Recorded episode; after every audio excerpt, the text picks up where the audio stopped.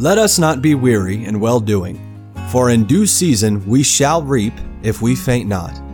Believers have God's promise that when we faithfully obey Him and don't give up, we will enjoy the very best returns.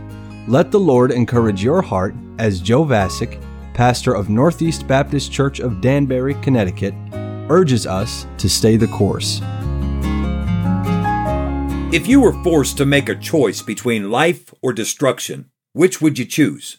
Now, I know that's kind of a general question, but when it comes down to it, it doesn't matter what the context is or what the details are. If your two choices are life and destruction, the decision is pretty easy. Everybody would take life every time. Do you want your time on earth to be characterized by life or by destruction? We'd all choose life. Do you want your marriage to be characterized by life or by destruction? We'd all choose life. Do you want your child rearing to be characterized by life or by destruction? Again, we'd all choose life. Do you want your job, your career, to be characterized by life or by destruction? We would all choose life. Of course, it's one thing to choose life over destruction, it's another thing to get there. How do we get to success, to fulfillment, to victory? How do we get to life?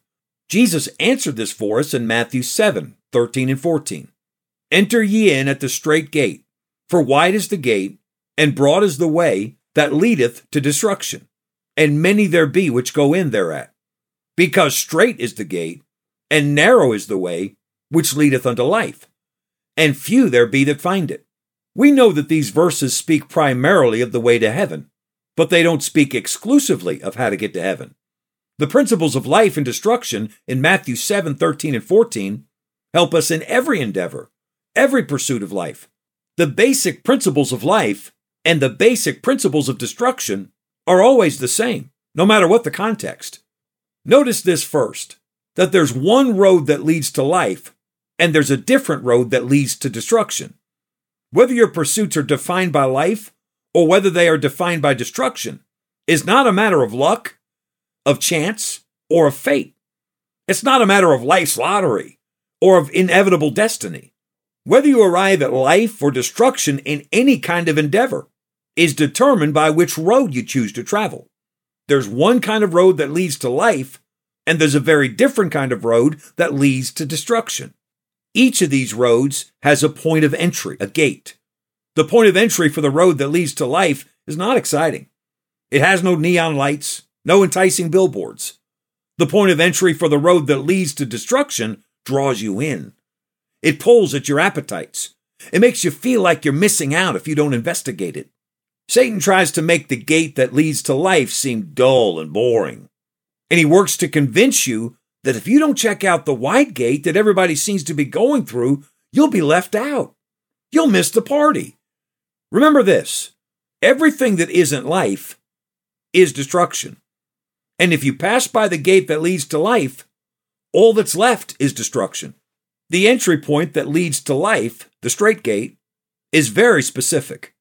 The entry point to destruction is, eh, whatever. If you're looking to succeed financially, the entry point is specific. You have to follow some well defined financial principles. If you just spend your money any way you feel like it, it'll take you to financial destruction.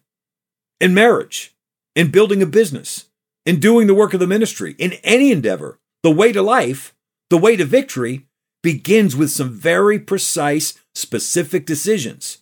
The wait and see what happens approach will always take you to destruction and disaster. Of course, there's not just an entry point, there's also a way, a path, a road that you have to travel day by day. The way that leads to life is narrow. The way that leads to destruction is broad. The way to life is a way of discipline. The way to destruction is a way of do whatever you feel like doing. The way that leads to life is a way of structure. The way that leads to destruction is loose and casual. The way that leads to life demands self denial. The way that leads to destruction is all about self indulgence. If you choose the strait gate and the narrow way, you'll always be in the minority. If you choose the wide gate and the broad way, there'll be lots of people around you. You'll think you're really popular, but it's not popularity. It's just that you're surrounded by a multitude of people who are just as foolish as you are. The people who travel the broad way love to laugh and make fun of people on the narrow way. The road that leads to destruction is so funny. It's hilarious. Until you get there. In every facet of life, you have to choose whether you want life or destruction. If you want life, you'll need to make some very specific, well defined choices. If you neglect or refuse those choices, then you've chosen the wide gate that will ultimately lead you to destruction. If you find yourself on the broad way, you can change paths. If you're on the broad way of rebellion against God, then Jesus Christ is the straight gate. He died for your sins and rose from the dead.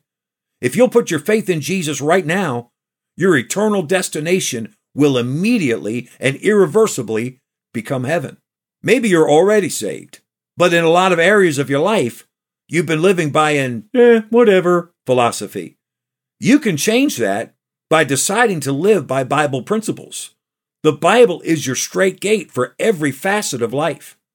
Christian, God wants to bring you to life in all of your pursuits. Stay the course.